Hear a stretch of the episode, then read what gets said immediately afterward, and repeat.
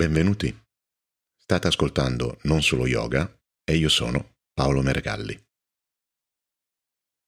Intanto voglio ringraziarvi perché i numeri degli ascolti stanno crescendo, sono contento perché vuol dire che la comunità si sta allargando e ci permetterà di riuscire a incontrarci e unire le nostre energie, così come era tra i miei obiettivi iniziali. Oggi voglio parlarvi di un qualche cosa che è un esperimento condotto negli anni 61 di comunicazione, quindi oggi siamo nella parte quella un po' meno, la parte non solo dello yoga, la parte non solo, ma se parla di comunicazione, parla di come l'essere umano reagisce agli stimoli esterni, quindi la nostra centratura è sempre la mente, il corpo e lo spirito, e questi esperimenti fondamentalmente psicologici basati sull'essere umano ci aiutano a capire alle volte alcuni atteggiamenti e a capire meglio quello che ci accade attorno. L'esperimento ha un nome che è derivato dal suo ideatore, che è Milgram. Milgram era un psicologo statunitense che nel 61 inventò questo esperimento. Stanley Milgram, lo trovate se googolate, ma poi se andate su www.nonsoloyoga.it ho cominciato a mettere anche dei link diretti in maniera tale che possiate raccogliere direttamente delle informazioni, libri interessanti, pezzoni, magari spezzi di filmati o anche magari suggerimenti su qualche film. Nel particolare questo esperimento ha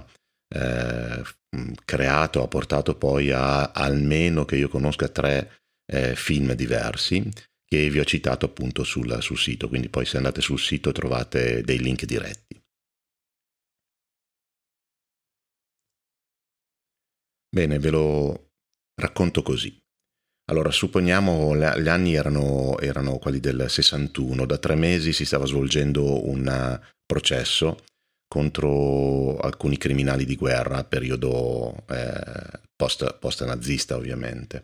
E Stanley Milgram, in realtà era 3 mesi che a Gerusalemme si svolgeva un processo molto grosso rispetto a uno di questi criminali di guerra specifico. Poi tutte le informazioni le trovate su Google, quindi in questo momento non ci interessa entrare troppo in questa parte, non voglio farmi distrarre da altri elementi. E Stanley Milgram volle in realtà rispondere a una domanda con questo esperimento, e cioè che se fosse possibile che in realtà quelle persone, o in generale un essere umano, potesse semplicemente eseguire degli ordini anche in quelle situazioni così assurde. E quindi mise in atto questo esperimento. Cominciò a pubblicare su alcuni giornali nella ricerca per cavie, accade ovviamente così, a pagamento, cavie che in quel momento veniva dichiarato come un esperimento sulla memoria, quindi ovviamente nulla a che vedere con il reale obiettivo dell'esperimento. Cominciarono a iscriversi diverse persone, vengono selezionate 40 persone di età variabile tra i 20 e i 50 anni, tutti maschi. Lo dico questa cosa perché è tra uno degli elementi che poi dopo ha portato a una contestazione rispetto a questa tipologia di esperimento, al suo risultato. Vennero fatte poi altre varianti in cui si dimostrò che in realtà maschio o femmina il comportamento portava agli stessi risultati. Una volta quindi selezionati, vennero chiamati in questo luogo dove avveniva l'esperimento. L'esperimento si svolgeva con delle macchine, quella che poi si sarebbe capito essere una sedia elettrica, un pannello con dei pulsanti, una trentina di pulsanti, 30 pulsanti, e 3 persone tendenzialmente, quindi il ricercatore, che era la persona investita di autorità, che ordinava al soggetto, che quindi era l'insegnante in questo momento, visto che era un esperimento di memoria, di punire con le scosse elettriche nel momento in cui l'allievo, il terzo soggetto, rispondeva in maniera errata.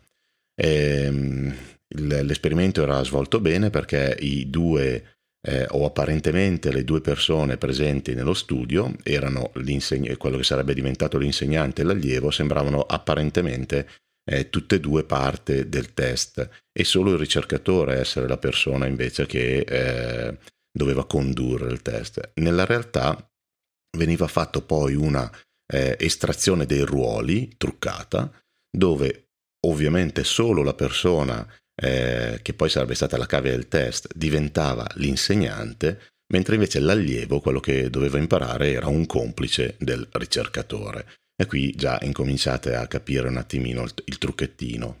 Quindi arriviamo in questa stanza, ci troviamo davanti un uomo probabilmente, anzi senza probabilmente, col suo nel ruolo di ricercatore, quindi col grembiulino bianco, con il nome scritto, tutta una serie di ufficializzazioni che ovviamente serviva esattamente a questo esperimento, perché dovevamo, la persona presente, la cavia, doveva incominciare a riconoscere nel ricercatore l'autorità.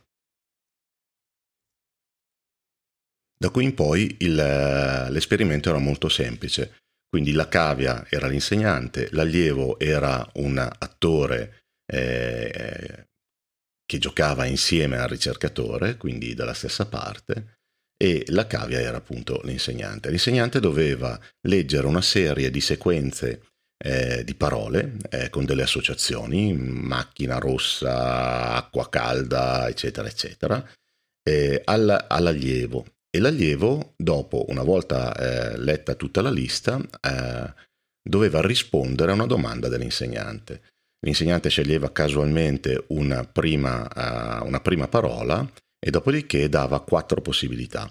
E quindi non so, se avevamo detto che nella lista c'era macchina rossa, avrebbe detto, non so, macchina, sporca, veloce, rossa e bagnata, non lo so. Ovviamente l'allievo doveva a questo punto rispondere all'associazione corretta. Tutte le volte l'associazione era corretta non succedeva nulla, tutte le volte invece l'associazione era scorretta, l'insegnante doveva sollevare un selettore, un pulsante, che avrebbe inflitto all'allievo una scossa elettrica. L'allievo era su una sedia legato, con alcune elettrodi. Potete già immaginare la situazione. Ogni volta, ogni errore, la tensione si alzava di 15 gradi, di 15 volt, e avevano costruito bene proprio la plancia. Ci sono delle foto, poi se andate sul sito le vedete. Avevano costruito bene la plancia, c'erano i primi pulsanti, i primi selettori che dicevano scossa leggera, poi c'era scossa media, poi c'era scossa forte, scossa molto forte, scossa intensa, scossa molto intensa, e c'era poi gli ultimi attenzione, scossa molto pericolosa, e gli ultimi 2 selettori, il 29 e il 30, avevano la XXXX, insomma morte, molto, molto pericoloso, mettiamola così. L'esperimento ovviamente era costruito molto bene, quindi vi era un'altra parte in cui prima di iniziare il test veniva fatta provare al soggetto insegnante, quindi alla vera cavia, una scossa di 45 volt, che incomincia a essere una scossa diciamo interessante, in modo che potesse rendersi conto che era tutto vero tendenzialmente. Quindi questo era il suo ruolo. Vi lascio qualche secondo per provare a immaginare la percentuale di persone che sono arrivate fino alle XXX, che in teoria erano 450 volt. Nel mezzo dovete immaginare che il complice, quindi l'allievo, ovviamente al salire della tensione incominciava a implorare, incominciava ad accusare dicendo non mi sento bene, sono debole di cuore, sento il cuore che mi fa male, e una serie di ovviamente altre informazioni per cercare in tutti i modi di far sospendere l'esperimento. Dall'altra parte il ricercatore invece dava informazioni o comunque ordini all'insegnante affinché tutto continuasse, no? Dicendo l'esperimento richiede che lei continui. Su questa frase magari un'altra volta ci facciamo un altro episodio. Oppure diceva: è assolutamente indispensabile che lei continui, non avrà altra scelta, deve proseguire. Quindi da una parte c'era, diciamo, il complice che cercava in tutti i modi e sulle ultime scosse fingeva anche degli svenimenti per qualche secondo, quindi non si sentiva più rispondere, quindi la cavia non sentiva più rispondere dall'altra parte, e mentre invece lo sperimentatore, nel ruolo suo autoritario, dava continui informazioni, anzi comandi alla cavia per continuare, perché quello era il suo ruolo. Vi lascio qualche secondo per ipotizzare una percentuale di persone tra queste 40 che sono arrivate fino in fondo, quindi fino alla scossa XXXX, molto pericolosa. Avete provato a immaginare la situazione? E vi svelerò ora il numero pazzesco, perché il 65% arrivò fino in fondo, con ovviamente stati di stress sempre più elevati, mostrando evidenti segni di fastidio, ovviamente, di reazione, ma nessuno ha lasciato l'esperimento. Nessuno quindi delle cavie ha deciso che quello fosse una cosa completamente assurda e è arrivato a infliggere, ovviamente non in maniera reale, ma per loro era assolutamente reale, i 450 volt, con dall'altra parte un ovviamente attore che fingeva di svenire, che urlava, che mostrava segnali, diciamo, che davanti a una situazione normale chiunque dal punto di vista etico e personale sarebbe scappato. In questa situazione in realtà accade qualcosa di molto particolare che ha lasciato che il 65% delle persone restasse lì fino in fondo a infliggere dolore alla cavia, secondo loro, quindi all'altra persona come loro, perché ricordiamoci che erano arrivati insieme, quindi e solo il caso aveva assegnato a uno, ovviamente era tutto costruito, abbiamo detto, ma solo il caso aveva assegnato a uno dei due il ruolo di insegnante e a quell'altro invece il ruolo di cavia dell'esperimento, no? Quando invece ovviamente la cavia era esattamente l'insegnante.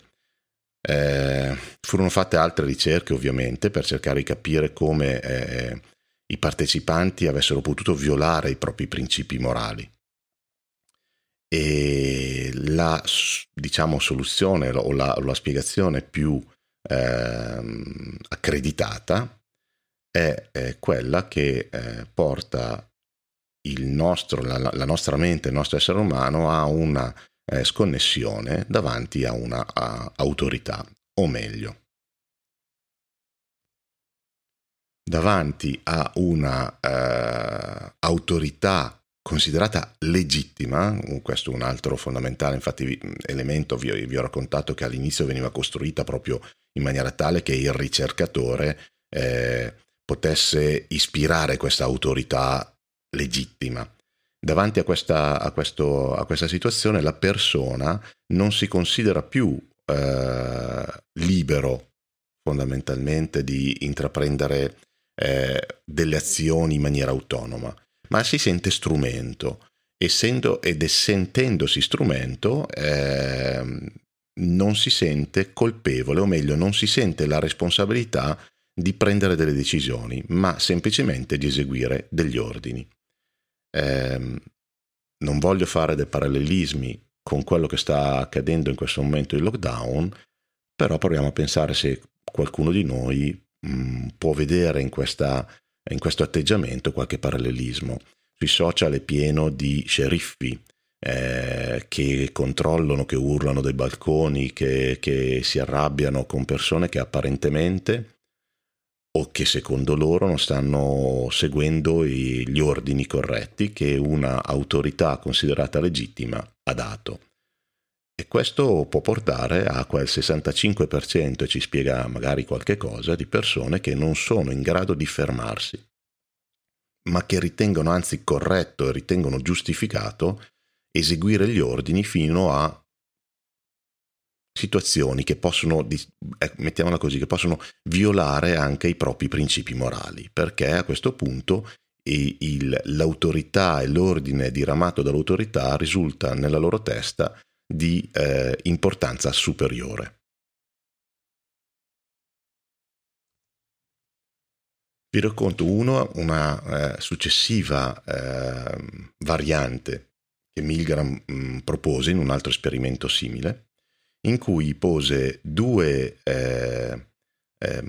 figure autoritarie, e quindi due ricercatori, che durante l'esperimento mostravano e davano e fornivano ordini completamente opposti. Quindi da una parte c'era un ricercatore che forniva alla vera cavia l'informazione di smettere, e quindi l'ordine di smettere, e da quell'altra c'era un ricercatore con pari autorità che forniva alla cavia l'informazione di continuare nell'esperimento, perché non si doveva assolutamente smettere quel tipo di attività. La cosa più strana di questa variante, in realtà nel mezzo ci furono altre varianti, ma di questa variante che mi interessa, è che in realtà lo stress accumulato dalla cavia era altissimo, perché non riusciva a capire quale delle due autorità era più autorità, cioè quale delle due dovesse in realtà ascoltare. Se doveva ascoltare quella che insisteva e ordinava di continuare a infliggere delle punizioni, o quella che invece sosteneva di dover smettere e quindi di dover sospendere l'esperimento. E non scattava nella persona l'elemento personale, e quindi i propri valori, i principi morali non erano tali da definire il suo comportamento e quindi sospendere l'esperimento. No, aveva l'interesse di capire chi dei due era l'autorità da ascoltare, indipendentemente da quello che gli stessero dicendo. Avrebbe ascoltato la persona ritenuta con più autorità, quella legittimamente autorizzata. E fino ad arrivare in alcuni casi in cui chiedeva e implorava ai due, quindi la cavia implorava ai due sperimentatori di mettersi d'accordo, di trovare una soluzione loro. Quindi non voleva in nessun modo a prendersi la responsabilità della decisione di sospendere l'esperimento, ma implorava ai due che di fronte a sé, con apparentemente autorità legittima entrambi, di mettersi d'accordo, perché non riusciva a uscire da questa situazione in maniera autonoma. Era quindi più preoccupato di dover eseguire o di voler eseguire un ordine che dell'ordine stesso, quindi del contenuto dell'ordine. La sua preoccupazione era legata al non riuscire a decidere quale ordine dover seguire, ma non nel contenuto dell'ordine, ma il quale fosse la figura più legittimata, e quindi quale ordine seguire. Da questo esperimento ne deriva quello che forse stiamo anche osservando, che è l'estrema disponibilità di persone adulte, perché erano tra i 20 e i 50 anni, a seguire un ordine di quella che viene considerata una autorità. Lascio a voi conclusioni, pensieri, commentate. Abbiamo, e mi viene sempre a dire abbiamo, ma ho un canale Telegram, quindi iscrivetemi sul canale Telegram, c'è la pagina Facebook, potete scrivermi anche sulla pagina Facebook o commentare direttamente su www.nonsoloyoga.it, direttamente sull'articolo che troverete, che penso si chiamerà L'autorità. Spero vi sia piaciuto e ci vediamo settimana prossima. Grazie a tutti.